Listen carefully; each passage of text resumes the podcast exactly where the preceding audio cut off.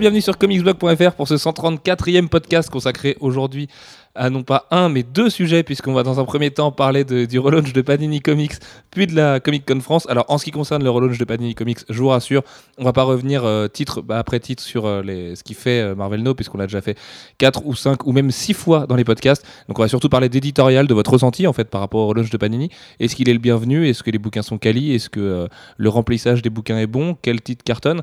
On a déjà des premiers retours en fait par rapport à ça. Mais avant ça, j'accueille le fringant Manu, marié depuis deux semaines maintenant. Salut, Ça va Manu? Ça va très bien. Ouais, c'était bien la Comic Con? Ouais, ouais. T'as regardé peu le menu? fatigant, mais euh, T'as regardé le menu hein? Ouais, mais euh, Ah, ça allez, va, quoi. Allez, très bien. À côté de lui, il y a Alfro. Salut. Et à côté de moi, il y a Jeff. Hello Ça va Jeff? Oh, Ça va. je te, trouve, euh, je trouve fringant, je te trouve de bonne humeur en ce moment, ça me plaît beaucoup. Euh, allez, on va commencer comme d'habitude avec les coups de cœur et les coups de gueule de chacun. Manu, je t'en prie. Et tu Ah. n'as pas le droit de parler d'Olivia Munn ce soir. Ah, putain, Ni de m'envoyer des photos d'Olivia Munn pendant le podcast. Ouais, mais parce on que en reparlera parce que, euh, parce que tu vas parler de, de quelqu'un d'autre et du coup, j'ai forcément parlé d'Olivia Mann. et- Ni même des photos de Sacha Gray ou de choses comme ça, parce que j'ai vu dans l'URL de ce que tu as envoyé sur Facebook qu'il y avait Sacha Gray quelque part. C'est faux. Non, non, si, c'est c'est vrai. Je peux faire un screen si tu veux. Bref, coup de cœur, coup de gueule. Manu. Enfin bref, euh, je vais commencer par mon coup de cœur, c'est le fait que The Private Eye, la, la série euh, numérique de Marcos Martin et Brian Kevogan, est désormais disponible en français. Alors ils, sont, ils en sont à la troisième numéro, la série était à la base disponible en anglais, catalan et espagnol. Ils ont rajouté euh, sur les deux premiers numéros pour l'instant le, le portugais et le français. Et du coup, le, reste de la série va suivre. Euh, du coup, ça permet à tout le monde globalement de découvrir la série euh, de façon, enfin, bah, pas en même temps puisqu'il y a un léger décalage dans la traduction, mais euh, assez rapidement. Et, puis quasi gratuitement finalement. Enfin, Oui, bah, gratuitement c'est même possible, mais euh, disons que vous pouvez payer, on vous encourage à payer même 1 euro ou 2 euros avec votre carte bleue pour le lire, évidemment. Surtout que ça avez fait pas- plus de 1 dollar ou 2 dollars si tu payes ça. Oui, tout à fait. Et euh, oui, c'est un, enfin, c'est un système que j'aime bien. On, on va directement chercher chez l'auteur. Enfin, là, en l'occurrence, c'est sur The Panel Syndicate que c'est publié. Et euh, c'est ouais, c'est une meilleure proximité. Il n'y a, y a plus d'intermédiaire. On- Je pense que tout le monde y gagne. C'est un système qui a aussi ses limites. hein. Le rôle d'éditeur, c'est un vrai métier. Diffuser bah, des comics, c'est- euh, c'est un métier à Non, puis c'est euh, un, gars qui peut se le permettre parce qu'il a, il a quand même un poids. Enfin, l'équipe a du poids et une réputation. Tout le monde peut pas faire ça et se permettre de ne pas se payer ou de laisser les gens payer euh, ce qu'ils veulent euh, alors qu'ils n'ont pas la réputation derrière. Là, Oui, mais à la limite, le, le- le prix libre, c'est une bonne solution dans ces cas-là, puisque les gens euh, ont en général la, la- la bonne éducation et la décence de donner euh, plus que euh, rien ou juste euh, 50 centimes, par exemple. Ah, ça dépend. Ça, dépend, évidemment. Moi, la première fois que je l'ai lu, j'ai payé 0 euros pour savoir si c'était bien, et ensuite, j'ai donné aux auteurs. Ça me paraissait assez logique dans la démarche. La première fois, tu sais pas à quoi ça ressemble. T'as pas non plus envie de tomber sur un ovni euh, sur lequel tu vas pas euh, aller jusqu'au bout. Donc, euh, surtout en numérique, parce que c'est une lecture qui est quand même spéciale, à laquelle on n'est pas forcément habitué encore. Donc, payez, payez rien si vous voulez tester, et puis payez si vous avez aimé. Mais de toute façon, vous aimerez, donc il n'y a pas de risque. Ah, et ce qui est cool, c'est que c'est un, un auteur qui est aimé au-delà de l'univers des comics. Euh, par contre, la barrière de la langue pouvait euh, freiner certains jusqu'à maintenant, et là, bah, il n'y a, plus de problème. euh, Jetez-vous dessus.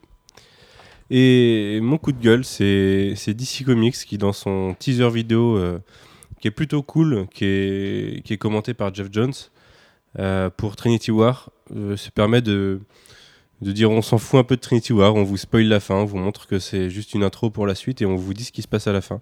Dans un teaser, je trouve ça un petit peu limite et pour C'est En c'est- tant que c'est- quelqu'un- c'est très politique et marketing quand même de donner la fin avant même le début. Ça veut dire qu'ils ont l'air a priori assez confiants sur le contenu et le voyage, et que en plus, euh, ce qui va compter vraiment, c'est l'aftermath et Forever Evil. Les sollicitations ont fait que Forever Evil, on le connaissait déjà, et que d'ici joue pas trop que la carte de Marvel de mettre des pages noires avec euh, surprise euh, commandée. Vous verrez, c'est bien dans le previews. mais ils le font euh, aussi sur euh, octobre sur les séries de Justice League, euh, bah, les trois séries de Justice League. D'accord. ok. On sait pas exactement. Je pense que c'est par rapport à la compo de l'équipe. Même si déjà dans le teaser, on voit la, on voit des changements dans les compos. Tout à fait. Et dans la double page de Michael Ranin qu'on a vu sur Facebook magnifique. aussi. euh, Ouais, surtout là-dedans. Ouais. Ouais. Et euh, elle est magnifique cette page, mais euh, malheureusement elle spoil bien. Et ouais, vous- si vous avez Michael Ranin en ami sur Facebook, vous verrez une, une, ima- une page, une double page en noir et blanc avec juste le logo de Flash, l'assaut de Wonder Woman qui sont en, qui sont en brillant et c'est, enfin voilà. Très bien. Merci. Merci Manu. Bonsoir. Euh, bonsoir Alexandre. Comment allez-vous? Très bien, merci. Merci. Quel est, quel est votre coup de cœur cette semaine? Eh bien, mon coup de cœur, c'est euh, Amazon qui lance son label comics. Euh, c'est parce- c'est un petit peu le coup de gueule, le coup de gueule pardon. Non, donc c'est ton coup de gueule. T'as dit coup de cœur juste avant. Oui, bah, c'est mon coup de gueule euh, parce que c'est le, le coup de gueule du gauchiste de base. C'est, ça, ça m'ennuie un peu euh, que, que ce soit un site marchand de base qui crée euh, son label comme ça. ça je sais pas, il y a, y a une espèce de confrontation des gens, à mon avis. Et euh, je sais pas, euh, en plus, c'est pas des trucs. euh, enfin, voilà, il n'y a rien de ouf dans ce qu'ils proposent. Et donc ça te gêne que Google commercialise des téléphones et des Google Glasses et tout ce qui s'ensuit aussi? Oui, assez, ouais. D'accord. Mais oui, oui, non, mais oui, Goo- Google me fait un peu peur en plus. Mais euh, ouais, non, je sais pas, c'est. euh, Au moins Amazon, a, au moins Amazon investit dans la culture, c'est ce qu'il faut se dire. Ils ont fait la série télé STE, Zombieland, la série télé absolument affreuse. Euh, on peut se dire que demain ils vont avoir les moyens de payer des vrais créatifs et de faire de- des vrais produits quali. Mais là, s'ils Ouais, veulent sortir des comics, si- tant mieux. Je sais pas s'ils cherchent euh, vraiment la qualité justement parce que. S'ils cherchaient vraiment que l'argent, ils sortiraient pas des comics. hein. C'est pas non plus le truc qui se vend le Ouais, mieux dans l'univers. c'est donc, pour, euh, euh, pour promouvoir leur Kindle, euh, leur système euh, numérique. Euh, Il y a quand même énormément de ça derrière. hein. C'est euh, Amazon, euh, ils vendent, euh, ils vendent du contenu pour euh, pour vendre le package. Donc euh, ça m'ennuie un peu quand même. Après, euh, tu, tu avais déjà eu un autre distributeur qui a essayé de faire euh, ça, c'est Virgin, hein, il y a quelques années, avec les Virgin Comics. Et euh, c'est là qu'on se rend compte que bah, les comics, c'est aussi un métier. Alors, est-ce qu'ils ont recruté des gens en amont qui, sauront faire? Il faut voir. Mais l'expérience de Virgin là-dessus, ça n'a pas été ça n'a pas été très concluant. Et pourtant, il y avait deux ou trois séries qui étaient cool, euh, vraiment, euh, mais, euh, mais ça n'a pas marché. Mais j'ai tendance à penser d'une que Amazon Virgin c'est quand même pas la même chose et euh, et, Et, et puis deux Virgin, que Virgin avait énormément pompé sur le marché indien euh, des dessinateurs. mais là euh, Amazon adapte des romans en fait et du Mhm. coup ils restent sur leur marché du livre et de et des romans à succès ils adaptent en l'occurrence du, du Martin du coup le créateur de Mhm. Game of Thrones avec le préquel de Game of Thrones et euh, une autre série euh, je ne sais plus comment elle s'appelle euh, Meadowsman non je sais plus Et, et sinon, d'autres romans à succès, enfin, qui sont vraiment à succès sur Amazon, du coup, je pense que ça, peut- ça peut marcher. Et ils ont plusieurs formats. Ils ont, ils ont du one-shot, du graphic novel, du, de la série régulière. Donc, il y, a, y a de l'idée, en tout cas. Mhm. Ils font un peu ce que Marvel a essayé de faire il y a quelques années euh, quand ils ont adapté toute une série de, de titres euh, à succès. Ouais, ouais. Euh, mais ça n'a pas marché. Enfin, ça n'a pas marché pour Marvel en tout cas. Ouais, mais là, c'est pas exactement la même cible, Mm. ouais, c'est pas exactement les. Bon, on verra, hein, ça se trouve, les adaptations, les adaptations seront nulles, mais euh, moi, j'y jetterai un œil au moins. Mhm. Ok. Très bien. Alfro, est-ce que tu as un coup de cœur? Oui, tout à fait. C'est euh, l'annonce de Velvet euh, lors de l'Image Expo. Alors, au milieu de plein d'annonces hyper excitantes, voilà, euh, Straczynski qui, relance ses séries qu'il avait chez Icon du temps de Marvel. Qu'est-ce qu'il y a? Les, deux titres de Remender qui ont l'air bien barrés, bien sympas. Euh, J'en oublie plein. C'est Euh, marrant d'ailleurs que Remender, avant de sortir euh, d'Evolution, parte déjà chez Image. On savait qu'il en avait marre de Dynamite, mais il est déjà chez Image avant même le début de la série qu'il va faire avec Paul Renault. J'espère, j'espère qu'ils trouveront un jour un accord pour que Devolution finisse chez Image, notamment pour que tous les problèmes de droit et de trucs qui peuvent un petit peu empoisonner la création d'un titre qui a l'air juste mortel disparaissent et que, et que Image leur donne les, les besoins euh, qui- qu'ils ont en fait tout simplement en tant qu'auteur, les garanties euh, dont, dont ils ont besoin. Et j'espère sincèrement que qu'on en arrivera à ça un jour. Là, le problème, ça va être le contrat de Paul. Exactement. Mais euh, ouais, non, il il y, a J'arrive plus à me rappeler tous les trucs qui ont été annoncés. Mais au milieu de tout ça, moi, ce que j'ai retenu, c'est Bob Baker et, et Steve Eptim qui recollaborent ensemble. Alors, c'est une équipe qui a fait rêver tout le monde parce que c'est c'est l'équipe de Captain America quand c'était vraiment mortel, que, quand il, euh, il est revenu sur le devant de la scène. Juste après Civil War, en fait, le, re- le relaunch de Captain America de quatrième volume ou cinquième volume, je sais plus. quatrième, Enfin, le début des aventures d'Ed Brubaker et euh, qui est vraiment, euh, vraiment, vraiment un must-have de malade sur Captain America. Qui est dispo chez Panini d'ailleurs dans le Captain America Deluxe volume 2, Ouais. si je dis pas de bêtises. et qui était vraiment euh, voilà, exceptionnel. Et là, ils reviennent sur une histoire du même genre, mais, mais dans un autre angle, où ce serait Black Widow devenue vieille, enfin un peu plus âgée, et euh, qui, qui reprend euh, du service. Et je sais pas, euh, j'ai vraiment envie de le lire. Et, euh, en Bah, plus, Quand une équipe All-Star de Marvel arrive chez Image euh, avec euh, justement les coups des franches et la possibilité de faire ce qu'ils ont vraiment envie de faire eux, évidemment que c'est hyper excitant. quoi. C'est comme Greg Rucka et Michael Lark, Ed Brubaker et Sean Phillips, c'est des équipes qu'on a envie de suivre tout le temps. Et puis en plus, le, point fort qu'évoque Ed Brubaker en annonçant la série, c'est qu'il pourra, il pourra faire euh, comme euh, sur Captain America, mais sans euh, les rigidités euh, du politiquement correct euh, auquel il était euh, Confronté. soumis euh, chez Marvel. Tout à fait, très bien. Jeff, coup de cœur, coup de gueule? Alors, coup de cœur, euh, ben, en fait, j'ai à la base, je voulais faire euh, le tombeau de Wolverine au parc de la Villette. Tout à fait. euh, parce qu'il va y avoir un tombeau de Wolverine au parc de la Villette. avec. il y est déjà, depuis hier, ouais. Depuis hier. Bon, d'accord. je crois. Euh, et en fait, ça sera. Et la Fox en est très très fière. hein. On reçoit beaucoup de communiqués de presse Mhm. tous les jours pour nous rappeler qu'il y a un tombeau au parc de la Villette. Mais Et, euh, ouais, mais c'est- ouais, une belle OP de cool. marketing, c'est comme quand, euh, Warner, euh, euh, fait des, des stations de métro aux couleurs du Hobbit et tout. Voilà, c'est toujours sympa quand on se balade dans la ville de voir ça. Et puis au moins, ça rappelle aux gens qu'il y a un film Wolverine qui sort dans deux semaines parce qu'on a tendance un petit peu à l'oublier là. C'est vrai qu'on a un peu tendance à l'oublier. hein. Il s'est un peu noyé en fait. Tout à fait. Euh, Je pense que c'est pas forcément involontaire non plus de la part de la production de, de faire passer la sortie euh, de manière assez discrète pour euh, cibler uniquement les, les fans d'adaptation de comics et le public de toute façon qui connaît déjà Wolverine et qui retournera a priori voir Wolverine parce qu'ils aiment Hugh Jackman et que c'est quand même un, un rôle marquant pour lui. Mais j'ai pas l'impression qu'ils aient des ambitions absolument dingues en termes de chiffres euh, au final. Mais, euh, mais finalement, le, le vrai coup de cœur, c'est la couverture euh, variante de Infinity 3 euh, par Scotty Young avec un Black Bolt qui crie sur Thanos et Thanos qui se fait arracher le costume et qui le visage qui fait des plis et il se retrouve en caleçon. C'est vraiment trop drôle comme couverture. Ouais.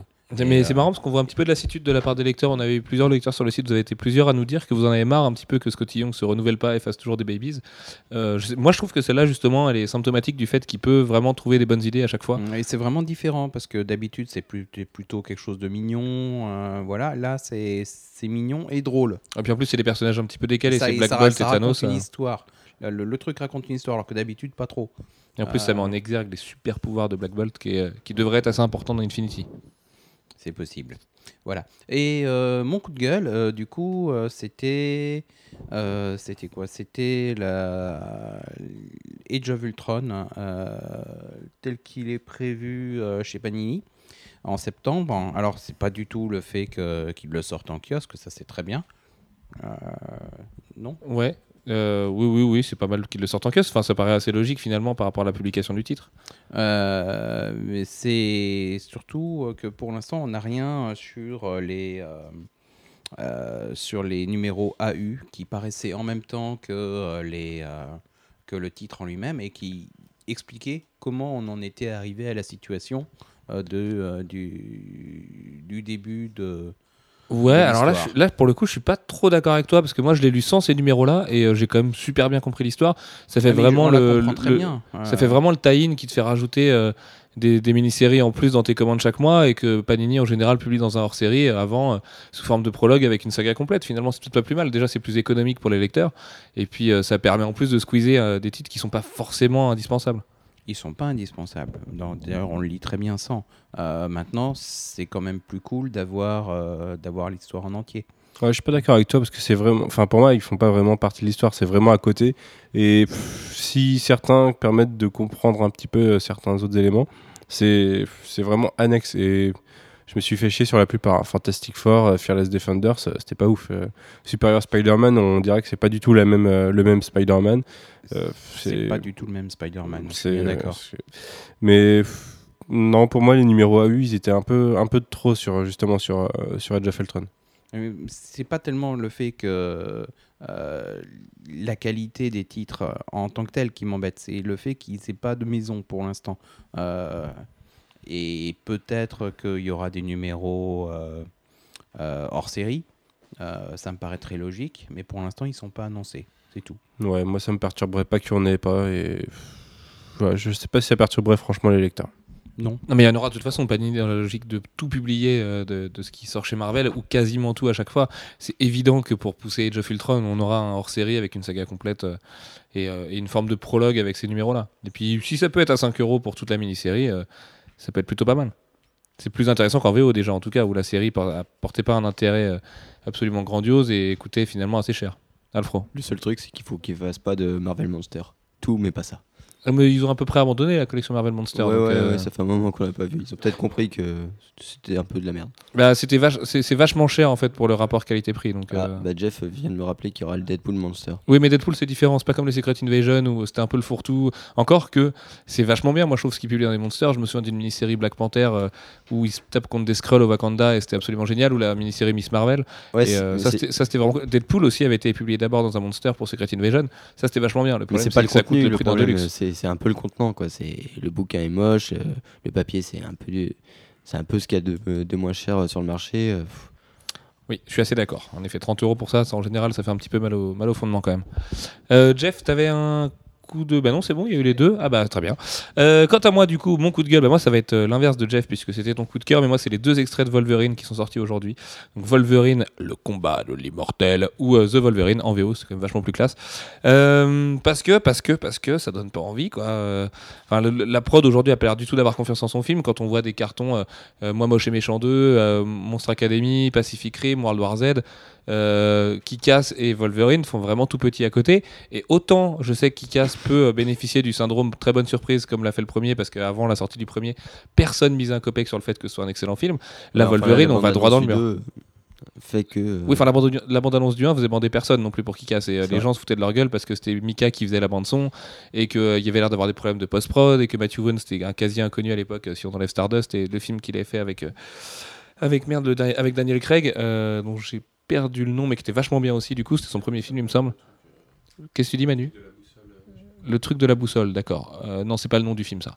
Mais d'accord, le, tru- le- le truc de la boussole. Euh, Ah, t'as fait très Cyril Hanouna là. Quand il rembarre ses collaborateurs. Ouais, tu, tu sors, Manu. Tu sors, tu sors. Non, mais je me souviens plus du nom de ce film. Euh, bref. Euh, du...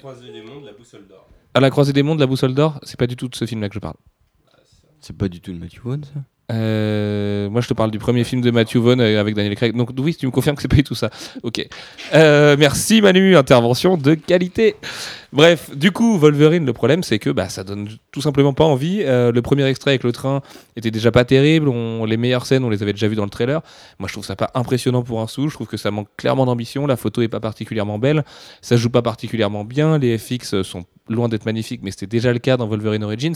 Et j'ai vraiment l'impression en fait que Wolverine, le combat de l'immortel, aux yeux de la Fox, bah, c'est le film qui va nous faire patienter euh, jusqu'à Days of Future Past. Et c'est histoire de dire vous avez un film mutant à vous mettre sous la dent, mais euh, voilà, euh, vous, vous prenez, vous prenez pas, c'est pareil. Et puis, et puis tout me fait peur dans ce film, le Silver Samurai, les acteurs, le casting, la narration.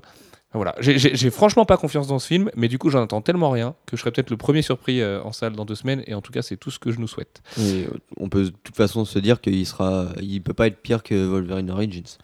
Euh, il peut toujours être pire que Wolverine Origins. Tu prends Jeff, il a bien aimé Wolverine Origins par exemple, donc euh, ça se trouve il trouvera que Wolverine 2 euh, est, Donc est il bien aura pire. perdu son seul fan.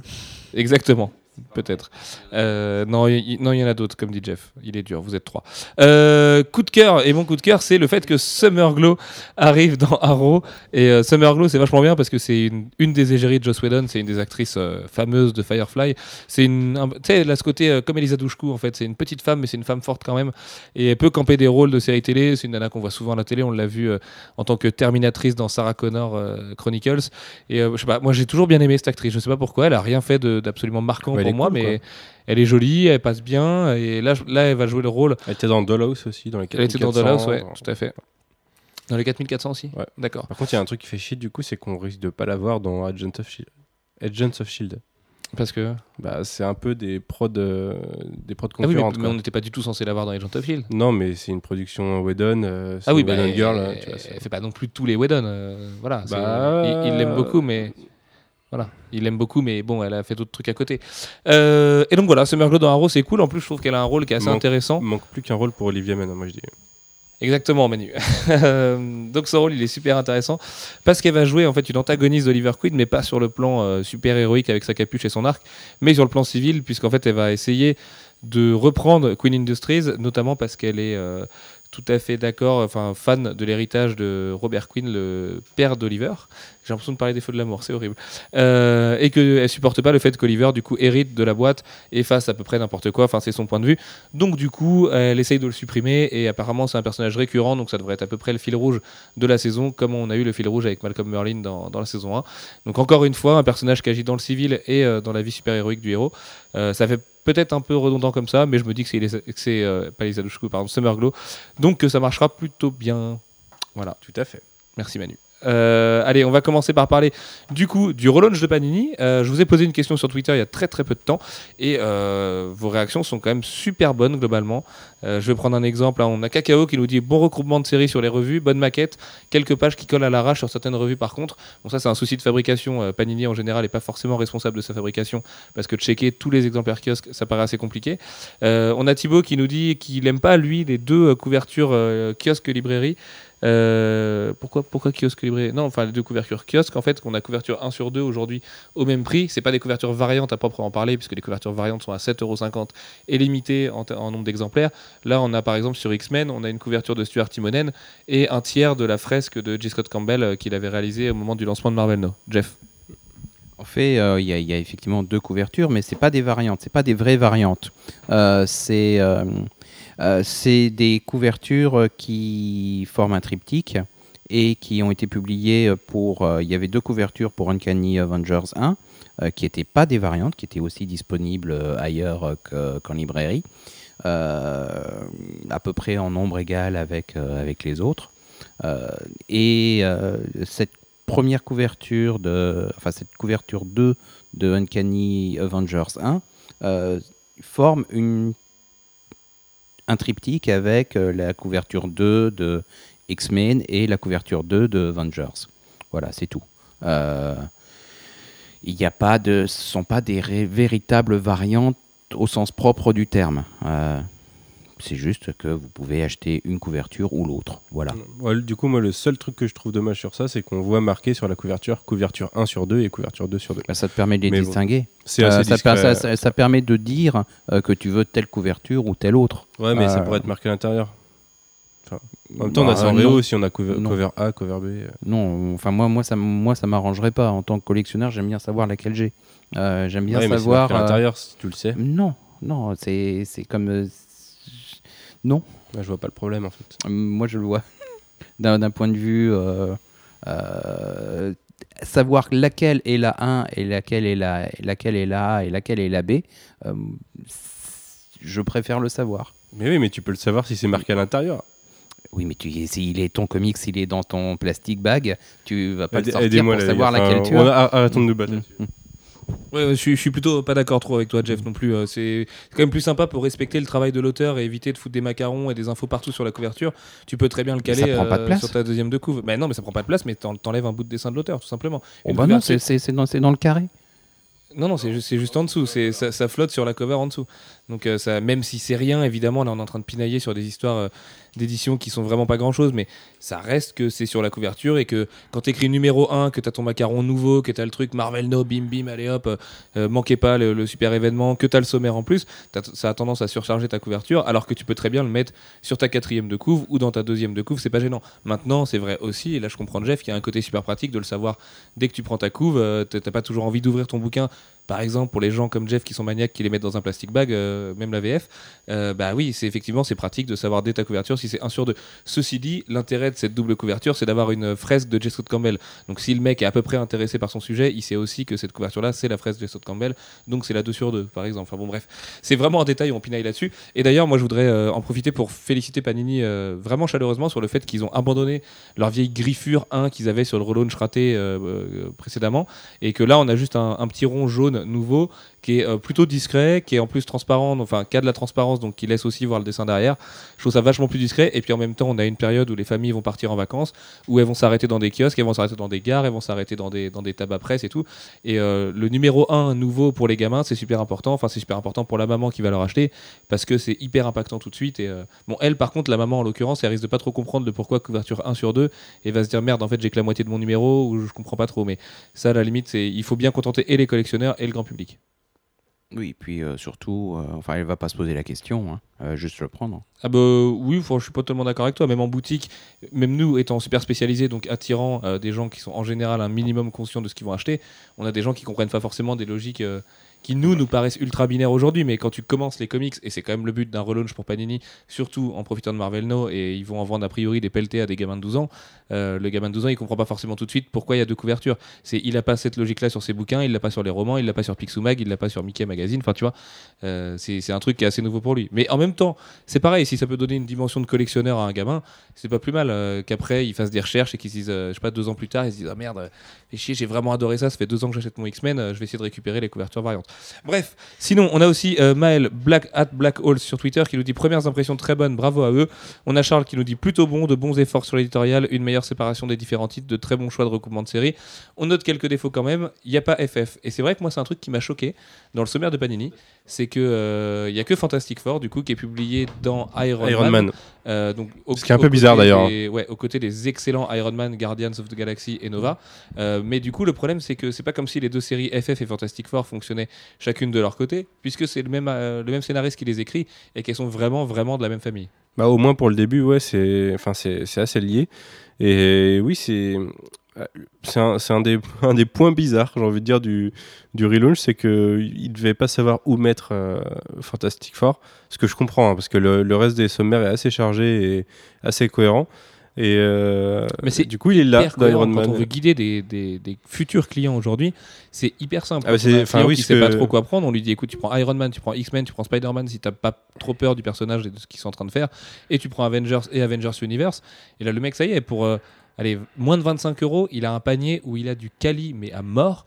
Que en plus de ça, il y a deux trois séries qui sont à nos yeux un peu moins bonnes, euh, qui viennent accompagner, mais ça lui permet aussi de découvrir du Fantastic Four par exemple. Et euh, du coup, l'absence de FF, elle est pas super logique là-dedans parce qu'en plus, FF c'est une série de Michael Red au dessin et euh, essayer de d'éduquer, je mets 8, guillemets autour, les gens à un dessin aussi particulier que celui de Michael Red, même en kiosque, c'est faisable et c'est utile en plus parce que ça fait vraiment voir plusieurs formes de dessin. Mais en même temps, je me dis avec quoi, avec quoi il les aurait mis? Euh, C'était assez compliqué. Mais euh, oui, il y, a- il y a deux trucs comme ça. Il y a du coup le Fantastic Four et euh, a une série Wolverine qui est pas où il faut, je crois. C'est Savage Wolverine qui est dans X-Men Universe Ouais, et qui est pas dans Wolverine du coup. Ouais, ce qui est assez, bizarre. Alors d'ailleurs, il faut faire attention parce que le Wolverine hors série qui vient de sortir avec les couvertures, je crois que c'est du J. Scott Campbell où il est en train de sortir ses griffes avec son costume classique. Dedans, c'est un recueil de one shot et vous en avez un qui s'appelle Wolverine Savage. Et moi, j'ai un client qui s'est fait avoir, qui m'a pris ça et qui m'a dit ah bah non, je voudrais le changer. Moi, c'était Savage Wolverine avec Frank Shaw que je voulais. Donc si jamais vous êtes face à à la problématique. De toute façon, a priori, si on vous parle et que vous écoutez les podcasts de Comics Blog, vous êtes à peu près au courant des sommaires de Panini.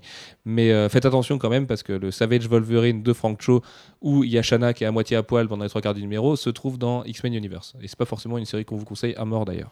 Mais euh, bah, pour, le, pour le premier arc, quoi. Après, Et, enfin, euh, Je- Jeff me souffle que lui, il la conseille car il aime beaucoup. mais pour le deuxième arc, avec Madureira, c'est quand même. Attends, parce qu'il y, a- il y a une scène de théâtre à côté où Alfro et Jeff s'engueulent parce que Alfro dit que Jeff aime bien Wolverine, juste pas- Savage Wolverine, juste parce qu'il y a Shana à moitié à poil et que Jeff n'est pas d'accord. Bref, c'est l'histoire d'une crise cardiaque de. Vous m'aurez compris. Euh, du coup, on a aussi Azertov qui nous dit Eh ben attends, euh, petit MacBook, arrête de cliquer comme ça impromptement. Euh, Azertov qui nous dit Plutôt bon, sauf les couvertures différentes sur un même titre. Exemple Uncanny Avengers 2. Alors, c'est la même manière, du coup, euh, enfin, c'est la même problématique que le triptyque de J. Scott Campbell tout à l'heure.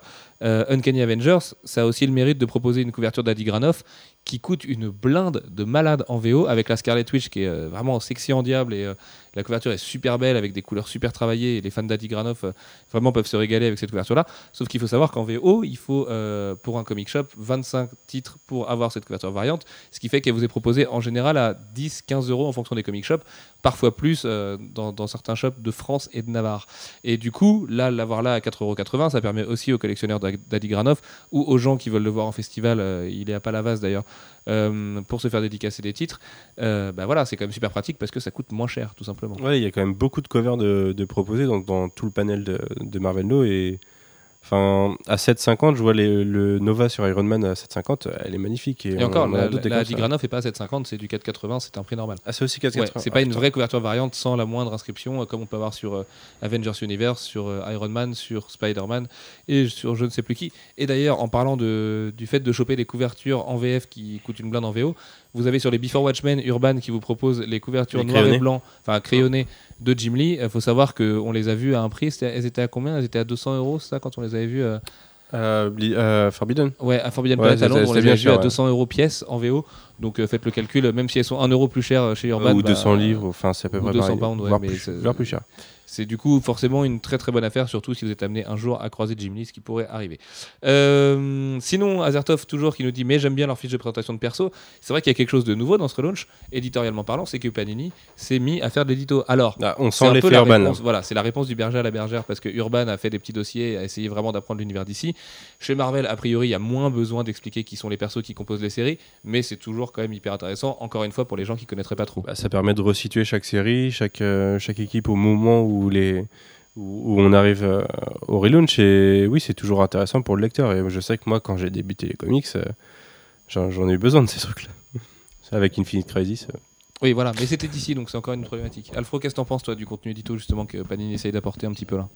Bah, je pense que déjà que c'est une réaction à ce que fait Urban et euh, que euh, ça les positionne plus dans un rôle d'éditeur justement où euh, voilà ils, ils sont pas là juste en imprimeur euh, et traducteur quoi et euh, essayer d'a- d'apporter euh, une cohérence et avec Marvel No un point d'entrée pour les nouveaux lecteurs c'est toujours intéressant. Tout à fait. Euh, symptomatique du coup de tous les gens qui vont se mettre ou se remettre au mensuel en VF, on a Pierre RGTT at RG Tai euh, qui nous dit une bonne occasion pour moi de me mettre sérieusement au comics mensuel. Et on a plus haut euh, notre cher Aptéis de l'éternel qui nous dit j'ai écrit une déclaration de toute une déclaration de mea culpa et mon retour à Panini. Ce qui est quand même aussi encore une fois symbole qu'il y a beaucoup de gens qui ont envie de retourner chez Panini qui étaient un petit peu échaudés quand même par le dernier relaunch qui était franchement on peut le dire maintenant il y a prescription plutôt pourri. Là aujourd'hui les gens ont vraiment envie d'y retourner. Et là on peut vous le dire sans prescription euh, bah c'est bien. Là aujourd'hui Panini fait du bon boulot quoi. Bah, et moi je sais que si j'avais la patience euh, me faire quasiment tout Marvel Now ou tout ce qui vaut le coup dans Marvel Now pour 25 euros seulement je serais le plus heureux des hommes parce que c'est énorme. Oui, et puis avec euh, tous les titres Marvel qui passent à 4 dollars quasiment systématiquement, bah, l'équation est assez rapidement faite et euh, voilà. c'est- Et puis en plus, on peut noter que Panini pratique un prix de 4,80, euh, ce qui est quand même plutôt agréable quand on voit qu'Urban est 80 centimes plus cher à 5,60 sur ses titres mensuels. Euh, alors certes, c'est pas 80 centimes qui vont euh, greffer votre budget, dans le sens où c'est même pas le prix d'un café euh, quand vous êtes sur l'autoroute. bah, Mais Il y a quand même euh, une barrière mentale dans le fait d'être à moins de 5 euros, parce que 5 euros c'est un billet, et quand on donne un billet tout seul pour acheter du Urban, ça marche pas. Quand on le donne pour Panini, il nous reste un tout petit peu d'argent, et au bout de 4 mensuels, vous pouvez vous acheter un super croissant à la boulangerie du coin, ce qui est quand même plutôt intéressant. et qui fait plaisir le matin. Si, si. Euh, Allez, pour finir avec les, rations, on- les réactions, pardon, on a Corentin Brusulier at Zerg56 qui nous dit, alors c'est peut-être un Zerg du Morbihan, euh, auquel cas, euh, bravo Corentin. Euh, une amélioration sur la plupart des titres, Avengers, X-Men par exemple, mais une grosse déception sur Spider-Man, mais un contenu édito très bon.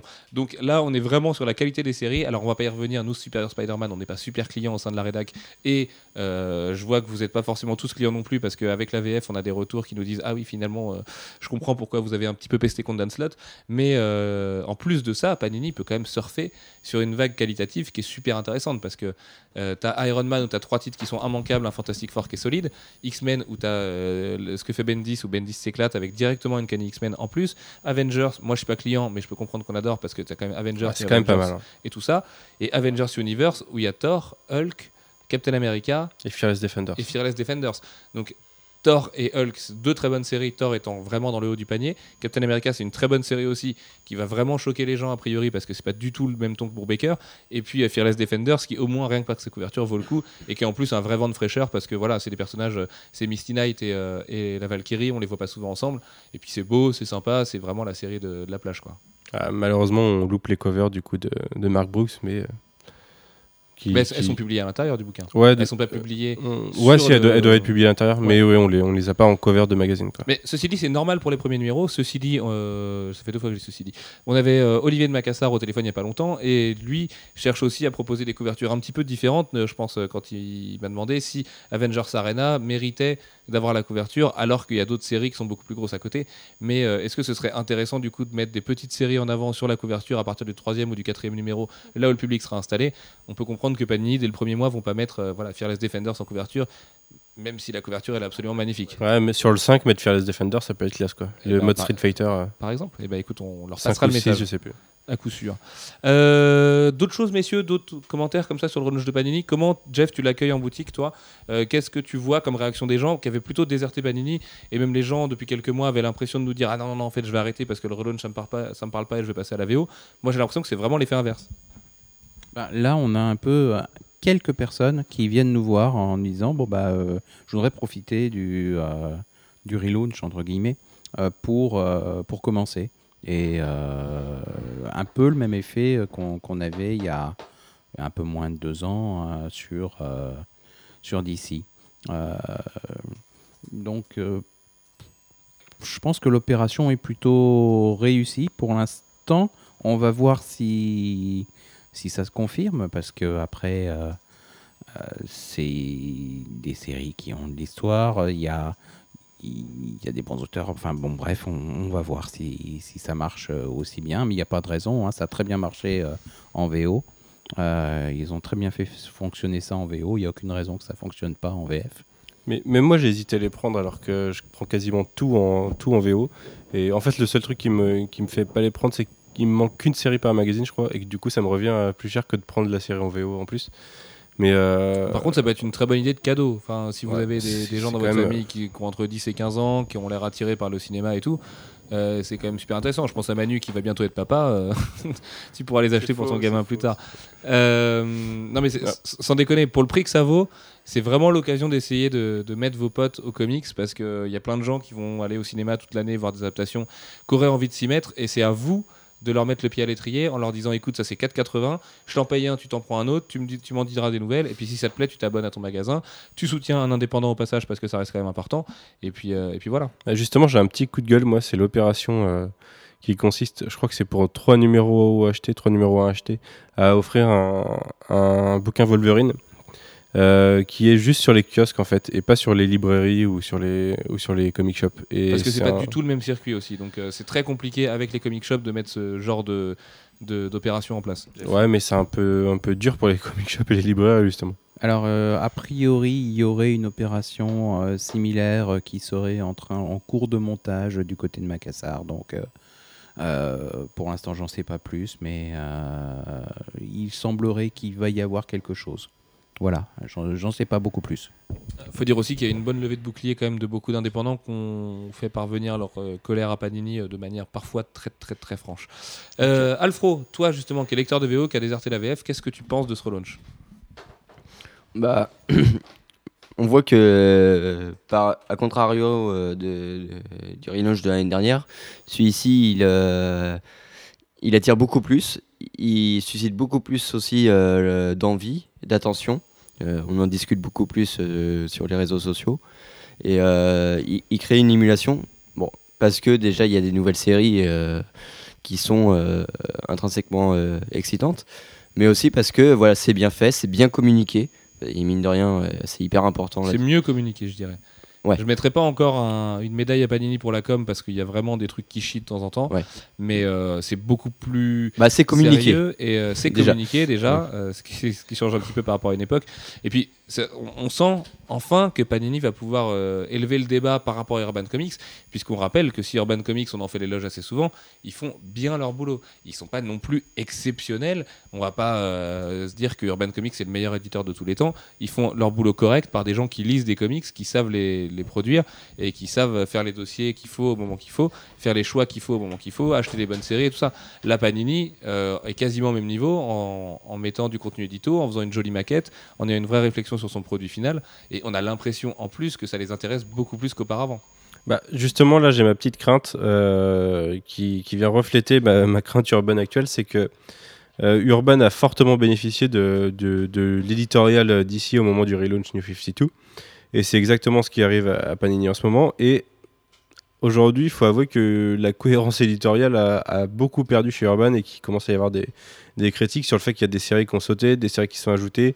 Euh, au, niveau, au niveau numéro, rien qu'au niveau numéro, avoir des numéros 1 au début sur, euh, sur Urban alors qu'on avait euh, pour des numéros 1 à l'intérieur, c'était quand même vachement bien et ça a sauté au, moment des, des numéros 0. Et maintenant, on, a, enfin, on se retrouve avec des Justice League euh, 16 dans le numéro 17 ou, ou vice-versa. Et j'attends le moment où la, où l'éditorial Marvel va faire que Panini va devoir revoir ses, ses programmes internes et va devoir changer ses séries et, se casser la tête dessus. Et... Bah, en même temps, c'est le travail d'un éditeur. Il faut qu'ils aient quand même deux trois trucs à faire de temps en temps. On sait là, par exemple, que Marvel devrait annoncer une vague 2 de Marvel Now euh, directement à San Diego pour la rentrée. Euh, on a quelques annonces qui fuitent à droite à gauche, qui sont plutôt des belles annonces. Donc, euh, voilà, ça paraît logique. Mais en même temps, Panini trouvera la clé à ce moment-là. Ils ont l'air, comme Urban, d'avoir de s'être créé en fait un espèce de moule dans lequel ils peuvent bouger les séries. Les slots de séries sont interchangeables et ça peut accueillir une nouvelle série plus tard. Euh, Il y a des séries qui sont publiées uniquement en librairie parce qu'elles le méritent et qu'elles ont un vrai euh, cachet librairie, justement, un vrai cachet, euh, bah, bêtement comme Hawkeye de Matt Fraction et David Ara, qui, à l'instar d'Iron Fist à l'époque, passerait assez mal en kiosque. Enfin, et de la même manière aussi que Daredevil mm, passe assez mal en kiosque et où, comme on a pu le voir avec la série de Mark Waid par exemple, moi je trouve que c'est une série qui est vouée à être en librairie. Et, j'espère également, on- là on dit beaucoup de bien de Panini, mais que Panini se rend compte que publier Daredevil End of Days en deux fois, euh, ça reste une grosse connerie. Et que, à l'inverse de Spider-Man, c'est dommage qu'ils aient pas écouté les fans sur ce coup-là, parce que je pense qu'il y avait vraiment quelque chose à faire euh, sous forme de cadeau entre guillemets aux fans, ce qui est encore une fois c'est pas un cadeau, ce serait juste bien faire son travail, de le publier en une fois parce que c'est quelque chose d'assez définitif qui en VO se savoure en hardcover d'un coup, ça se savoure pas en deux fois. Enfin en VO le, TP par exemple VO n'est pas coupé en deux, donc euh, j'ai un petit peu de mal à comprendre cette logique là, mais bon. Bref, euh, un dernier mot messieurs sur Panini avant de passer à la Comic Con parce que ça fait un petit moment quand même que ce podcast est commencé. mine de Non, bah, juste, euh, c'est c'est quand même devenu vachement mortel. en voilà, ce moment. juste bravo. Et puis euh, enfin, on va avoir un, un affrontement, un- une sorte de choc des titans euh, entre Urban et Panini. Ça fait du bien. Euh, Panini va profiter de, très bonnes séries pendant un moment, parce qu'on a un petit peu de latitude, vu que par exemple, je prends euh, Nova, on vient de finir euh, le premier arc et la première équipe créative, et c'était vachement bien. La nouvelle s'annonce très bien avec Zeb Wells et Paco Medina également. Guardians, c'est vachement bien. Euh, X-Men et Uncanny X-Men, enfin All New X-Men et Uncanny X-Men continuent sur leur lancée. Panini accueillera bientôt X-Men de Brian Wood et Olivier Coipel. Enfin, voilà, il y, y a plein de trucs à faire, il y a plein de trucs à lancer. On sait que ce sera bien pendant de longs mois encore et il va falloir que Marvel craque du côté de la VO pour qu'a priori on ait une grosse baisse qualitative du côté de Panini.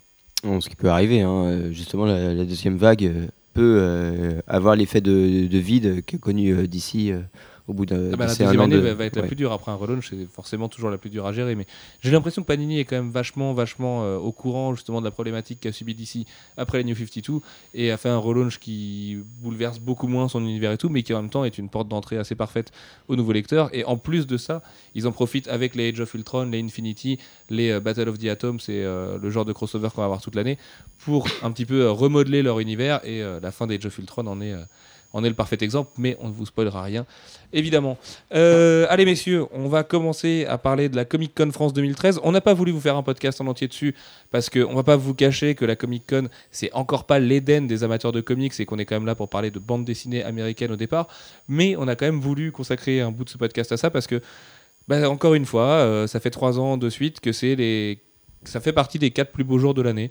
Euh, pour nous, c'est absolument mortel et on tient vraiment du fond du cœur à vous remercier parce que vous avez été adorables tout le week-end, vous avez été hyper nombreux sur le stand à venir. Alors, il y a encore quelques timides qu'on a vus, qu'on n'osait pas trop approcher, mais bon, la prochaine fois, venez vraiment. Euh, J'ai été en chercher quelques-uns, moi, des fois à 5-6 mètres du stand parce que je vous voyais qu'on n'osait pas trop approcher, mais enfin, vous avez été mortels. Euh, on a vu tout. On a le petit Elliot euh, qui a 14 ans, qui est venu avec sa maman, qui est absolument adorable.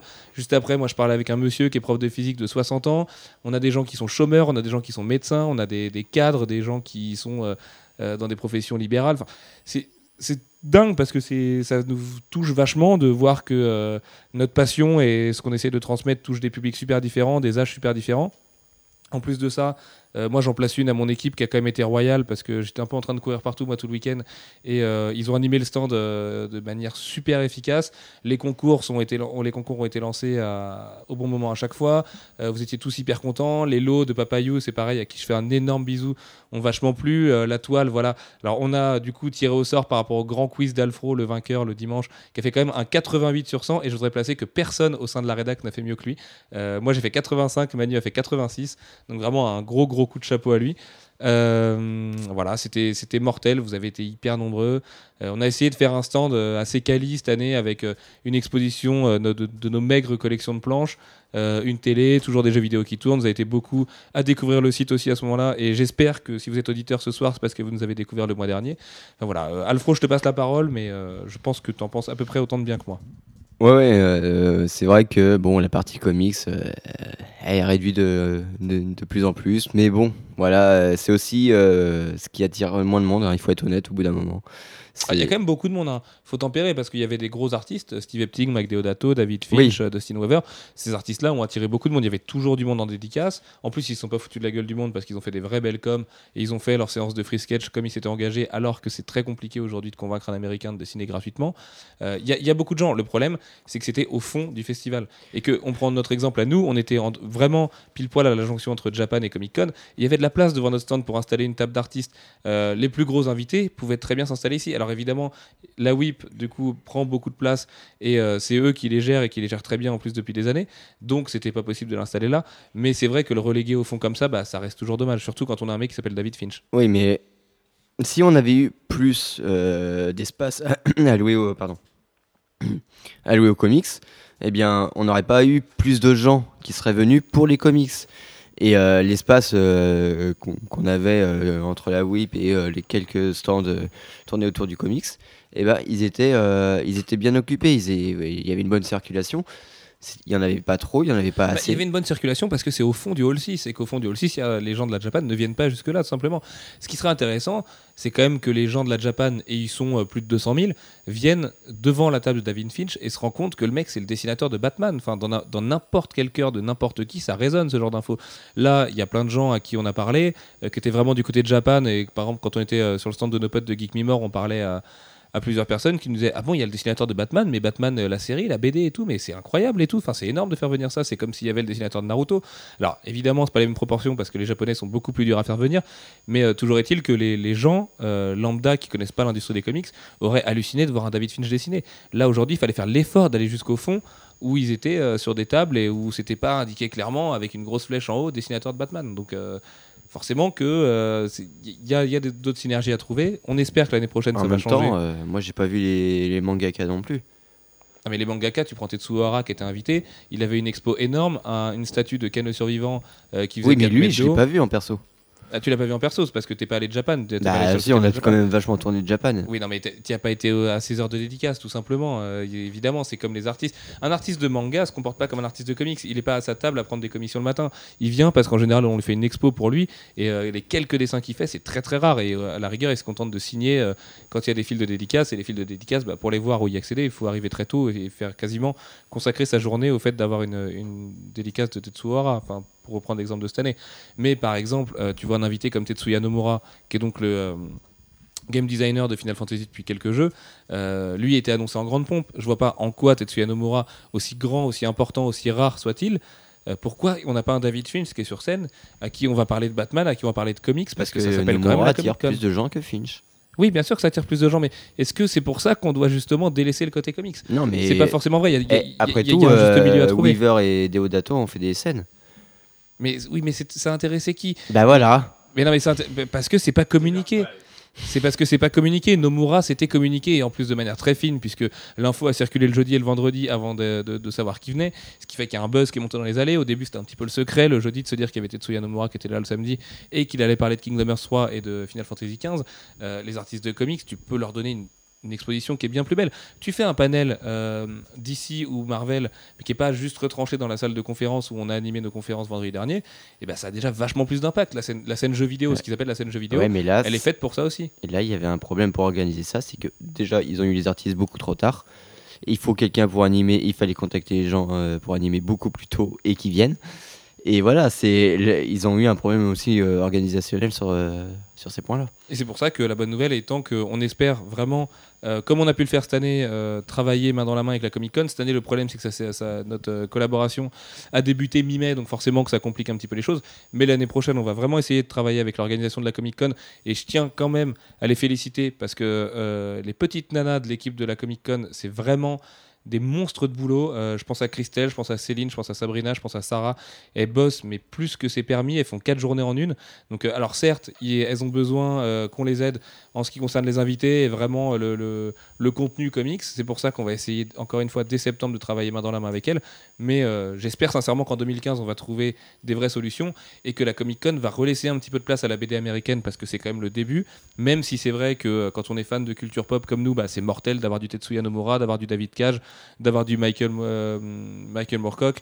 Euh, Il y, avait plein d'artistes à, se mettre sous la dent. Du Mark Gatiss, les acteurs de Buffy. C'est de la folie. Si on fait le bilan, c'est de la folie, les invités. Donc, euh, même si les acteurs de Buffy, la politique était forcément un petit peu discutable vu qu'il fallait un pas spécial, il y avait quand même une qualité dans les invités, sans compter les invités de chaque stand qui venaient à droite à gauche. Chez Pix, par exemple, on pouvait voir Rachel, qui est quand même un grand journaliste de jeux vidéo. On avait des gens comme Papayou qui venaient dédicacer. Il y a Phil Briones qui était chez Ankama et qui était chez nous. Enfin, il y a quand même un monde fou à la, Comic Con. Il y a aussi, euh, par exemple, Bastien Vives et Yves Balak qui étaient là pour dédicacer Last Man sur le stand de Casterman. Ce qu'il faut juste, c'est avoir un petit peu plus d'organisation, je pense, en amont et créer un vrai contenu quali avec des vraies animations et surtout bosser directement avec les grandes boîtes que sont DC et Marvel pour qu'elles viennent, elles, avec des infos. Euh, deux semaines avant la San Diego Comic Con, évidemment qu'elles vont pas lâcher euh, la, totalité de leur planning, mais encore une fois, admettons que Marvel Studios vienne l'année prochaine. S'ils étaient venus cette année, ils auraient balancé par exemple un trailer de Thor 2 en exclu euh, à la Paris Comic Con. Parce que même si de no- notre yeux de Français et de, de- gens qui vont à la Comic Con mais qui subissent plutôt la Japan Expo, il faut le dire vite hein, parce que la Japan Expo c'est quand même super agréable aussi, euh, pour des Américains, avoir le Paris Comic Con trailer, ça résonne de fou parce que les Américains ils se disent mais notre culture elle est rendue à Paris et c'est quand même énorme que euh, on ait le Thor Paris Comic Con trailer. Enfin voilà, c'est de la même manière que la WonderCon qui est pas un festival qui est énorme en termes de proportion. On parle du Pacific Rim WonderCon trailer par exemple. Moi, le truc que j'aurais trouvé mortel, c'est que Marvel Studios, qui on sait a tourné des scènes de Agent of Shield à Paris, viennent présenter en exclu les extraits de, de Paris à, à la Comic Con France. Ça aurait été assez classe, quoi. Et en plus, contrairement à ce qu'on peut penser, c'est des gens qui sont pas forcément inaccessibles. Ils ont des agents et des attachés de presse comme tout le monde. Euh, si on les contacte suffisamment à l'avance, il y a des choses qui sont faisables. Et j'ose espérer, alors c'est peut-être un doux rêve, mais que l'année prochaine, euh, il y a un vrai contenu BD qui accompagne en plus tout le contenu jeux vidéo et pop culture qu'il peut y avoir à côté, parce qu'il n'y a pas de raison de faire des sacrifices vu qu'il reste encore de la place dans le hall et qu'il y a beaucoup de gens de la Japan Expo par exemple qui viennent du côté Comic Con lorsqu'il s'agit de Tetsuya Nomura qui est un petit peu entre deux eaux, euh, mais qui viennent aussi du côté de Beyond Two Souls, c'est tout. Si la Comic Con récupère vraiment le côté cinéma avec Warner ou, Disney, Marvel Studios, euh, en plus des séries télé, de jeux vidéo, et qu'à côté de ça le nom Comic Con résonne vraiment parce qu'on a des gros invités comics et des gens qui ont envie d'annoncer des choses. Par exemple, on peut faire très bien faire venir les éditeurs de Marvel que sont Stephen Walker et, et comme c'était le cas à la Capo Comic Con qui est infiniment plus petite que la Japan. Il y a vraiment des choses à faire à Paris et, et je pense que, euh, que- qu'il y a des choses super intéressantes à développer pour 2014. Ouais, mais là, il faut que les éditeurs jouent le jeu. Parce que le truc, c'est que Kana, ils, ils ont une grosse statue. Euh, euh, Kazé aussi. euh, ils mettent des, des étendards partout, on les voit de loin. Et ils Le- n'ont pas les mêmes moyens non plus. hein. Les ventes de manga, c'est pas la même chose que les ventes de comics. Oui, mais, Aujourd'hui, Urban peut pas se permettre d'arriver avec une reproduction de Batwing qui flotte au-dessus de leur stand. oui, Donc, mais et déjà, il faudrait qu'ils soient présents. Ça, c'est un premier problème. Euh, C'est comment veux-tu représenter euh, David Finch, euh, qui, qui est là, qui est le plus gros invité comics, sans l'éditeur français qui le représente? Ça fait un peu tâche. C'est- super délicat comme problème parce que c'est un problème qui les regarde eux euh, du côté de la Comic Con et du côté d'Urban. C'est vrai que c'est hyper dommage qu'Urban n'ait pas été présent parce que ça fait quand même un gros vide. Maintenant, on n'est pas à l'abri que l'année prochaine Urban soit de retour sur place et euh, justement on fasse euh, une concurrence frontale à Panini, à Delcourt et à tous les autres éditeurs qui sont là. Bah surtout qu'eux, ils se positionnent pas du tout sur la partie comics. Ils sont euh, Panini est vraiment rentré dans la, dans la Japan et Delcourt c'est encore pire. Oui, Panini est vraiment rentré dans la Japan, mais avec beaucoup plus de comics que de mangas sur leur stand. Ouais, mais bon. Et, et des décorations comics. Oui. Et aujourd'hui, encore une fois, les comics via les adaptations cinéma, via les jeux vidéo. Et d'ailleurs, moi j'ai halluciné euh, sur le nombre de fans de la Japan Expo, enfin de visiteurs de la Japan Expo qui adorent Deadpool. Tu vois, typiquement, Euh, c'est des gens qui connaissent ces personnages-là. Donc n'importe quel fan de manga qui arrive sur le stand de Panini, euh, arrête, je, je- je vois ton sourire, je vois très bien de quoi tu parles. Euh, oui, oui, oui, bon, voilà, c'était deux charmantes jeunes filles chez Geek Me More, disons-le, elles étaient fans de Deadpool, mais c'est pas tout, parce qu'il y a plein de gens du côté de la Japan qui sont par exemple cosplayés en Deadpool ou qui adorent Deadpool ou qui se prennent en photo devant, enfin tu vois, Deadpool c'est vraiment un personnage qui est universel et de la même manière que Iron Man, tous les gens qui sont de la Japan ont vu les films d'Iron Man et connaissent Robert Downey Jr., donc ils peuvent s'arrêter sur le stand de Panini. Que les, que les deux festivals se mélangent, ça paraît logique, puisque la bande dessinée ça reste des cases et des bulles, donc de toute façon on peut aimer les mangas et les comics et même le franco-belge sans euh, tr- y trouver des ponts forcément incroyables, D'où euh, culture de toute façon. D'où l'expo sur 13 qui a malheureusement pas du tout attiré le monde parce qu'elle était hyper euh, éloignée de tout et qu'il n'y avait rien autour quoi. Et puis 13, c'est pas super bandant, même si Xavier Dorisson euh, euh, a fait un tome de 13 et que c'est une des licences les plus fortes du franco-belge aujourd'hui, c'est pas le genre de licence qui a sa place sur la Japan. En franco-belge, tu mets Bah, du pas Long John- seul, quoi. bah, pas seul, voilà. Tu mets du Long John Silver ou du euh, Siegfried, par, par exemple, pour accompagner, ou du Oko chez Delcourt. Enfin, tu vois, des séries qui sont plus euh, jeunes, qui parlent vraiment euh, à notre génération et à la génération euh, qui est un petit peu plus vieille et un petit peu plus jeune que nous. Euh, là, d'accord, c'est vrai que 13 aujourd'hui, bah, ça souffre un petit peu de ce côté ringard. Euh, voilà, les séries de Van Damme, euh, c'est bon, c'est bien 5 minutes, mais ça fait pas rêver grand monde qui est là pour voir du Naruto, du One Piece, de l'imaginaire de dingue, ou du Batman, du Iron Man, du Final Fantasy, euh, ou tous ces trucs-là. Manu. Moi, je voulais juste revenir sur le, le côté éditeur et l'absence d'Urban. Euh, J'ai vu beaucoup de monde qui ont réagi en, en sentant un gros fuck de la part d'Urban sur le fait qu'ils sont quand même partout à la Comic Con alors qu'ils sont pas là. C'est-à-dire que sur les les affiches, ils sont là, sur les plannings, enfin sur les, sur les, oui, sur les plannings, sur les. J'ai vu un bouquin, un petit bouquin où le, le la, la page de couverture c'est euh, Superman, c'est Urban, tu vois. Et c'est des trucs euh, officiels euh, Comic Con Japan. Bah, En même temps, c'est de la pub. Ils ont raison de se placer dans de la pub, même sans être présents sur place. Après, moi, hon- honn- honnêtement, hein, dans la problématique, 15 stands à la Comic Con, ça coûte très cher, je peux le comprendre. Euh, par contre, même si ça coûte cher, je pense qu'on peut rentrer dans ses frais. Alors, évidemment, j'ai pas euh, le prix exact de ce que ça aurait coûté à Urban, ni ce que fait Urban en moyenne sur un salon.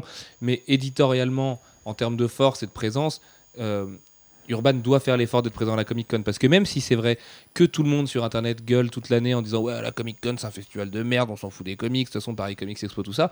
Ça reste un endroit où il y a tout le monde. Alors, euh, il y a tous vos potes, il y a tous nos potes. Euh, on peut se rencontrer et vous êtes au moins aussi nombreux que sur une Paris Comics Expo, euh, si ce n'est beaucoup plus depuis plusieurs années à la Comic Con. C'est normal aussi parce que la Comic Con a d'autres, enfin, une taille qui est quand même beaucoup plus importante. Mais c'est- Et c'est 4 jours. c'est- et c'est 4 jours et c'est voilà c'est c'est capital de la part d'Urban d'être là euh, parce que parce qu'il faut qu'il y ait tout le monde à la Comic Con c'est un endroit où tout le monde doit se retrouver et où tout le monde peut se retrouver par exemple Urban en sortant des bouquins en avant-première sur leur stand ils auraient cartonné. Le stand d'Urban qu'il y avait à la Paris Comics Expo l'année dernière était largement suffisant pour occuper de l'espace à la Comic Con. Et puis voilà en plus Urban qui vient c'est Urban qui invite 4, 3 ou 4 artistes euh, qui sont quand même majeurs dans l'industrie et qui sont en plus avec des invitations réfléchies qui collent par rapport aux sorties de l'éditeur et tout. Euh, j'espère sincèrement que 2014 sera, euh, contiendra quand même des meilleures nouvelles par rapport à ça et qu'on aura un, un vrai espace urbain avec un vrai espace Delcourt qui met aussi le, comics en avant, avec un vrai espace Panini, même si je trouve que l'espace Panini est super sincère et enfin super euh, quali au niveau de la Comic Con. euh, voilà, ce serait quand même beaucoup plus intéressant pour tout le monde, d'autant que ça permettrait d'avoir une représentation quasi totale de l'industrie des comics en France, puisque Glénat en plus a un petit rayon comics sur son stand. Petit, hein, je peux petit quand même le stand, mais bon bref. Euh, du coup, si on voulait quand même revenir sur deux petits couacs. Alors, euh, et c'est pas parce qu'on a trop fait la fête ce week-end, hein, je vous vois venir. Euh, c'est le fait que le podcast qui a été enregistré sur le stand mercredi, vendredi pardon, à 14h euh, est indiffusable. Alors on est désolé, euh, voilà. Alfro vous fera des Problème excuses technique. en bonne et due forme après, mais euh, Mais T'as pourri toutes les properties du, du logiciel là. Oui, mais c'est Ouais, parce mais que- pendant une seconde et après. Non, mais en vrai, c'est de ma faute. J'ai pas assez bien formé Alfro en plus avant de partir. Je parti un petit peu en speed, mais bon, bref. Le pire, c'est que je t'ai dit, euh, je sais pas comment faire. T'inquiète, Alfro, il sait. Bah oui, parce que je pensais que. Enfin bon, bref, on s'en fout. Toujours est-il qu'on est vraiment désolé pour les gens qui étaient là. Euh, on remettra le couvert très vite et je m'excuse vraiment au nom de tout le monde parce que c'est hyper dommage de perdre ce genre de, de truc. Alors, techniquement, on l'a. Si vous, si vous avez fait partie des lecteurs, on peut vous l'envoyer sans problème. C'est juste que vous verrez, le son est vraiment très compliqué parce qu'on entend du coup tout le bruit de fond qu'il y a dans la Japan. En fait, pour vous expliquer, quand on enregistre un podcast, on a une petite console qu'on branche à un MacBook avec deux micros SM58 pour être exact, qui font que c'est ma voix que vous entendez et que vous entendez pas Alfro quand il me parle en face et qu'il essaie de me déconcentrer. Euh, là, du coup, les settings faisaient que s'il y avait uniquement le micro de mon Mac qui captait, et du coup, le problème c'est que ça captait absolument tout ce qui se passait autour de nous et que je vous apprends rien en vous disant qu'il n'y a rien de plus bruyant que la Japan, surtout quand on a le, le stand Saints Row en face où on a euh, 500 personnes qui gueulent pendant 10 minutes. Euh, du coup, forcément que voilà. Mais si vous avez fait partie des gens qui ont participé pas au podcast, hein. Même. euh, vous nous écrivez rédaction at comicsblog.fr ou Sullivan at comicsblog.fr, alfro at comicsblog.fr. Vous avez toutes nos adresses, de toute façon, dans la page contact du site et on vous l'enverra avec plaisir. On vous le mettra sur WeTransfer. Voilà, c'était pour ça. Et puis, Même chose pour la quotidienne numéro 4, eh ben, on est désolé, il n'y en aura pas. Euh, on espère qu'elles vous ont plu. On est particulièrement fiers de la première et de la troisième. Euh, la deuxième a été montée dans des conditions un peu spéciales. Et là, je balance un méga, méga, méga up, euh, big de ouf, malade. Et je pense que Mani sera d'accord avec moi, à JB, notre monteur. Parce que si vous voulez la petite histoire, JB, on l'a quand même retrouvé à 7h30 du matin, samedi, endormi la tête sur son Mac, alors qu'il était rentré chez lui pour pas faire la fête, exprès pour la monter. Et qu'il était épuisé. Ah, C'était assez dur pour lui. il a fait tout son possible. ça a été dur pour tout le monde, mais alors pour JB, ça a été vraiment très très compliqué. Et que, que voilà, on n'avait pas en plus euh, forcément assez de contenu comics justement à vous communiquer dans la vidéo de, du dimanche. Du coup, on n'avait pas envie de faire euh, soit une interview des copains, euh, soit d'aller voir euh, quelqu'un comme Marcus et tout, parce que c'est pas forcément dans la ligne éditoriale du site. Euh, on va être sincère. En plus, on a eu un problème au niveau des plannings d'interview qu'on a reçu trop tard, enfin que finalement on n'a pas reçu en fait, et euh, que le fait que David Finch a annulé toutes ses interviews le matin, mais euh, dans une logique purement euh, pragmatique, c'est très très compliqué de vous mettre des artistes américains en quotidienne parce qu'il faut quelqu'un qui les traduit, quelqu'un qui les sous-titre et que sous-titrer en faisant du montage à côté, euh, ça prend encore plus de temps et que le problème c'est qu'elle sortirait au moins une semaine après la quotidienne donc ce serait pas trop trop dans votre intérêt ni dans le nôtre. Euh, voilà, écoutez, je pense que c'est à peu près tout. On pas vous raconter l'état dans lequel était Manu. Au pire, j'ai un compte Vine, donc vous pourrez voir tous les extraits de soirée. On vous montre. Peut-être que sous la pression, on vous uploadera la photo de La Charles. photo de Charles. Euh. Ah, moi, je- Mais même moi, tu me l'as pas envoyé. Tu vois. non, parce que par dignité pour Charles, euh, je, veux- je refuse de l'envoyer. Mais bon, peut-être que si vous nous mettez la pression, on vous la laissera quelque part dans un endroit caché des internets. Il faut savoir que c'est la photo la plus hallucinante que j'ai vue en soirée. Euh, on dirait qu'il est en train de mourir et que le- qu'un démon l'habite, mais qu'en même temps, il nous supplie de le sauver. Il y, a ça, la il y a ça et les yeux de Lennox dans une certaine vidéo. Voilà, C'est exactement. assez flippant, mais moi j'en ai le cœur qu'à sauter. Exactement, tu avais l'air euh, tout à fait flippé, Manu. Euh, merci à Gary qui nous a accueillis euh, pour, pour sa soirée aussi. Euh, voilà, il le mérite quand même parce qu'il a été royal. Bah, Euh, Charles qui nous a hébergé aussi. à Charles personnellement. qui a hébergé Manu, effectivement. À vous, lecteurs, qui avez été mais Alexis sur le stand aussi. hallucinant. vous avez été juste. Mais c'était un, un torrent d'amour. euh, comme à chaque fois, vous nous avez offert plein de trucs. On a essayé de vous rétribuer, nous aussi, avec plein de lots. C'est la première année où on a autant de lots euh, qui valent aussi cher. On a vraiment puisé dans toutes nos collections perso. Euh, pour, euh, oui, parce qu'il faut savoir que c'est des lots quand même qu'on a chopés dans nos collections parce qu'on les avait en doublon ou quoi. On espère que ça vous a plu, euh, que le quiz vous a plu aussi. On va le faire de toute façon sur le site de manière dynamique très vite pour que vous puissiez, tester vos connaissances et voir si vous étiez venu, si vous aviez battu, si vous auriez battu le fameux score de 88 sur 100, sur 101 pour être exact. Voilà, c'était encore une fois merci. L'année dernière, on a fait 10 podcasts de bilan de Comic Con au bord des larmes. Bah, cette année, encore une fois. Vous êtes royaux et puis à l'ouverture de, nouveaux projets comme 9e art, c'était en fait en vrai c'était le dernier salon qu'on faisait avec un statut d'amateur euh, parce que dès la rentrée, euh, je vous apprends rien si je vous dis qu'on ouvre un site qui s'appelle 9e art et on a vraiment vraiment hâte de vous partager beaucoup de choses dessus. Euh, voilà, juste encore une fois merci, c'est tout con mais euh, la passion, ça marche comme ça. c'est vous notre moteur et c'est pas une phrase pourrie qui vient d'Hélène et les garçons. C'est juste vrai. Vous avez été encore une fois enfin, hallucinant. Nous, enfin voilà, à l'année, euh, on n'est pas habitué à ce genre de démonstration d'amour et là, vous avez été plein, plein, plein à discuter. euh, des fois, vous, êtes hallucinant. Vous vous souvenez mieux de trucs qu'on a fait que nous. Enfin, c'est juste un plaisir de fou. On a vu en plus des rencontres entre fans de Comics Blog sur euh, le, stand de gens qui regardaient les planches et qui discutaient de nos planches et tout, et qui sont repartis finalement avec leur numéro l'un de l'autre. Enfin, voilà, c'est le genre de truc. Alors évidemment, on est loin du premier bébé Comics Blog, mais euh, c'est le genre de truc. Si on peut créer des amitiés euh, via des synergies qui se passent sur un salon, pour nous, c'est juste la, consécration absolue. Voilà, c'est juste merci. Je vais laisser la parole à Alfro parce que sinon, je vais dire merci au moins 50 fois encore. Bah, moi, euh, c'est juste un remerciement un peu spécial que j'aimerais faire parce que c'est. Il faut comprendre que le dernier jour, on n'avait pas mangé, on n'avait pas dormi. Et arrivé à. Il devait être 16h et tout. euh, C'était très très dur. ouais, je- Alfro et moi qui avons fait la nuit blanche euh, samedi, on a un petit peu les yeux qui collaient et, et ça a été très compliqué jusqu'au dimanche soir. Et d'ailleurs, le, le retour sur la route a été un petit peu compliqué, n'est-ce pas, Manu? Et du coup, ouais, à ce moment-là, euh, moi j'étais euh, vraiment euh, au point où j'allais tuer tous les festivaliers. Ça aurait été assez. ouais, C'était assez compliqué. Et, Pas Poison Ivy, me dit Manu. Si, Poison Ivy, si tu écoutes ce podcast, merci. Merci pour tout. Et donc voilà, et à ce moment-là, il y a Elliot qui nous a tendu un cupcake. Et je crois que ça a été le cupcake le plus délicieux de toute ma vie. Et rien que pour ça, rien que pour ce geste qui, voilà, et- qui était complètement désintéressé et venu d'on ne sait où, juste de sa gentillesse, et bah, ça a fait énormément de bien et ça a réchauffé vraiment le cœur. Et voilà. Et après, on était reparti. Et voilà. Donc euh, rien que pour ça, merci. Ouais, tout à fait. Et puis big up aussi à toutes les rencontres qu'on a fait sur place. Je pense à Julien Mocrani, euh, réalisateur de, du futur euh, Sentinelle adapté de la BD de Xavier Dorisson qui sort chez Delcourt, qui est quand même euh, produit par Alexandre Aja et qui est un mec en norme et qui est un passionné comme c'est rare. Donc dites-vous qu'à Hollywood aujourd'hui, il y a un vrai passionné de BD, un vrai passionné de comics qui est en train de travailler et qui va nous pondre des trucs mortels. Vous pouvez déjà consulter ces deux courts-métrages, Batman Ashes to Ashes et Welcome to Oxford. Euh, merci aux gens qui nous a présentés, euh, à- au qu'on a vu qu'on doit tenir secret encore quelques temps, euh, aux futurs recrues de Comics Blog, puisque vous allez voir Aujourd'hui, jeudi, jour de diffusion du podcast, théoriquement, vous allez voir deux nouvelles têtes sur le site et c'est pas fini puisqu'il y en a encore deux qui arrivent. Euh, voilà, on essaie vraiment de, de recruter des gens qui nous ont touchés, euh, qui sont euh, des, potes, qui sont, en, qui on croit déjà professionnellement parlant, parce qu'ils sont tout simplement bons au moment où il faut rédacter, écrire des news et euh, transmettre leur passion aussi, et qui sont des vrais amis, qui sont des gens en qui on fait confiance. Et voilà, la, la- rédaction s'agrandit. C'était pas forcément prévu au départ.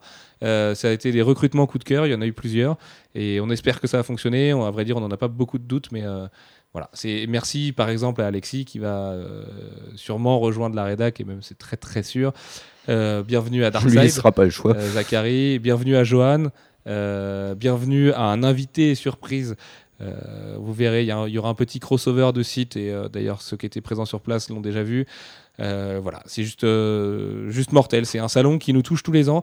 C'est marrant parce qu'on a l'habitude, euh, nous aussi tous les ans, de nous dire oui, mais le vrai salon comics aujourd'hui, c'est la Paris Comics Expo, même après une seule édition. Mais la Japan Expo, c'est juste incontournable. On est arrivé au dimanche soir, on s'est dit mais comment c'est possible que ce soit déjà fini? On avait l'impression que c'était commencé depuis 5 heures. Il y a tellement de trucs à voir. on a fait des tours un peu partout, mais on n'a finalement rien vu. Il faudrait, c'est pire que Disneyland. Il faudrait une semaine de Japan. Les ambiances dans les allées, les gens qui sont adorables. Enfin, voilà, c'est bref, c'était euh, c'était magique encore une fois. Ça le sera encore plus l'année prochaine. Et vraiment, si vous doutez de venir, venez l'année prochaine parce que de toute façon, euh, c'est un festival où on peut prendre le temps de discuter, où on peut s'installer, où nous, on a juste envie de vous rencontrer et de discuter hyper longuement de comics avec vous, euh, même de Man of Steel, alors qu'on a eu la discussion au moins 400 fois. Non, mais par contre, maintenant, on arrête d'en parler. Le- De- Ah, tu l'as eu aujourd'hui? Euh, Mais non, on n'arrête pas d'en parler. Évidemment qu'on n'a pas fini de parler de Man of Steel. Il y a encore plein de choses à dire sur le film. Mais euh, du coup, enfin voilà. euh, ve- venez, si vous n'êtes pas venu, venez l'année prochaine. Si vous êtes venu cette année, merci à vous. Si vous n'avez pas osé vous approcher, je compte sur vous à la Paris Comics Expo pour vous rattraper parce que c'est quand même trop dommage de louper des belles rencontres. Et on a rencontré encore une fois de, nouveaux lecteurs qui sont absolument formidables. Voilà, je pense que on va conclure sur ces belles paroles. On vous donne rendez-vous de toute façon à la Paris Comics Expo qui sera au moins aussi bien parce que même si on n'a pas des Tetsuya Nomura, des Mark Gatiss et des acteurs de Buffy, eh ben, on aura des invités comics absolument excellents. Euh, peut-être qu'il y en a un qui était du côté de la Comic Con euh, cette année et peut-être qu'il sera là aussi euh, à la Paris Comics Expo. Voilà, euh, on peut pas trop en dire pour l'instant, mais euh, su- su- suivez mon regard. Euh, merci à Phil Brionnes qui est venu sur notre, sur notre stand de manière adorable et qui a été hyper sympa avec tous les gens qui, ont- qui l'ont attendu pour les dédicaces, malgré euh, le tout petit couac qu'il y a pu avoir avec Ankama à un moment donné sur les horaires. Merci à Papayou pour la fresque et euh, pour tout ce qu'il a fait. Merci aux gens qui ont donné des coups de main le matin pour monter le stand, la journée pour juste pour nous aider des fois. Aux gens dans les tournois de, de Marvel vs Capcom 3 et d'Injustice qui ont été absolument tarés. Aux gens qui sont venus découvrir Deadpool. Aux gens qui se sont arrêtés tout simplement pour découvrir notre site et nous laisser leur expliquer ce qu'était notre petite activité euh, de notre côté. Euh, voilà, juste euh, c'est un torrent d'amour que j'ai envie de vous envoyer ce soir. Euh, encore une fois, rendez-vous à la PCE. L'année prochaine, il y aura quatre quotidiennes et il y aura un podcast qui marche, c'est promis. Et en plus de ça, j'espère que l'année prochaine, on peut le dire maintenant, il y a prescription. Cette année, on devait avoir euh, Frank Whiteley qui a eu un problème d'hernie discale et euh, qui doit gérer des deadlines de malade mental sur Jupiter's Legacy qui n'a pas pu être des nôtres. Il devait y avoir Sean Murphy, sauf que lui étant d'accord, tout était bouclé. On était à deux doigts de, de son, avion. Sa femme, en fait, lui a expliqué, enfin, lui a rappelé que c'était son week-end de voyage de noces. Donc, on espère inviter un artiste ricain, avoir un petit peu d'exo- d'exotisme sur le stand l'année prochaine et peut-être dès la Paris Comics Expo, qui sait. L'année prochaine, on se revoit avec un stand qui est a priori plus gros, euh, harder, bigger, euh, better, faster, stronger, tout ce que vous voulez, euh, badder aussi. voilà, il y aura sûrement du 9e art, sûrement un comics blog et peut-être une troisième surprise, mais vous en saurez plus bien assez vite de toute façon. Jeff, est-ce que tu veux euh, savoir quelque chose sur la Comic Con? Tu m'as dit aujourd'hui à la boutique que tu nous poserais les questions. Oui, non, mais vous en avez tellement dit que finalement non. Euh, et c'est juste que c'est Est-ce que l'année tous- tous les prochaine- ans, tous les tous les ans, à chaque fois, je me dis bon, oh, punaise. Mais oui, parce qu'on doit rentrer Qu'est-ce que j'ai raté super et voilà. mais oui, mais oui, non, mais c'est chiant, mais voilà, c'est Eh ben, comme écoute, ça. L'année prochaine, on- ton, ton associé tiendra la boutique ou on trouvera un Euh, moyen non, que quelqu'un tienne la boutique et tu viendras avec nous au moins une journée, au moins deux jours de voir ce que c'est la Comic Con parce que On peut en dire ce qu'on veut, il faut le vivre pour le comprendre. Et voilà, la Comic J'en ai vu d'autres, mais bon, c'est. Moi, je voulais ajouter que j'ai vraiment pris mon pied sur les, les produits dérivés de la culture geek cette année et qu'il y avait vraiment des trucs mortels sur tous les stands. Euh, Il y avait plein de trucs Doctor Who, il y avait, il y avait plein d'expos, il y avait plein de, de, de réplicas de, de, de tout. Euh, j'ai des batarangs maintenant, je suis, je suis assez content. Euh, et euh, tu as ouais, des batarangs. Ouais, ouais. Et euh, ouais, c'était. Enfin, il y, avait de quoi trouver son bonheur, sans que ça soit vraiment le supermarché geek. Il y avait, euh, il y en avait partout. C'est un peu le supermarché aussi, euh, mais euh, cool. Pour finir, on va avoir le petit instant Michel Drucker. Euh, merci aux copains de Gameblog qui ont tous été adorables. Merci aux copains de Geek Me More. Merci aux copains de Pix and Love. Merci à nos voisins d'Otaku et de la French Collection qui ont tous été adorables avec nous. Euh, merci aux gens euh, qui sont venus encore une fois nous donner des coups de main ou nous proposer des interviews et ce genre de choses. Euh, merci aux artistes pour leur disponibilité. Euh, merci aux gens pour leur délire. Merci au dernier bar pour son accueil euh, pendant tout le week-end. Et voilà. Merci à tous ceux qui se reconnaissent de toute façon. On vous aime et puis merci. Et nous on continue, on fait notre truc et Comics Blog va vivre cet été. On a encore plein plein de trucs à vous annoncer et puis les gros projets arrivent à la rentrée, c'est promis. Et sachez que Comics Blog profitera justement de, l'ouverture de 9e art et que on a plein plein plein de trucs qu'on est en train de préparer en ce moment. D'ici là, on vous fait plein de gros bisous, on vous dit à la semaine prochaine. Euh, N'hésitez pas à commenter la Comic Con dans les commentaires et également à pointer euh, ce qui manque à la Comic Con, ce que vous voudriez voir l'année prochaine. C'est super important pour nous si on est amené à travailler avec eux d'avoir vos avis. Donc euh, voilà, lâchez vos coms, comme on disait à l'époque de Skyblog. Portez-vous bien jusqu'à la, jusqu'à la semaine semaine. On vous aime fort. Ciao, ciao. Moi, je pense que ça, ça, ça s'est jamais dit, ça. donc, euh, salut. Salut Est-ce qu'on peut dire par contre aux gens que tu t'es endormi euh, sur le périph, Manu, et que t'as failli nous tuer lundi matin Hein? Allez, ciao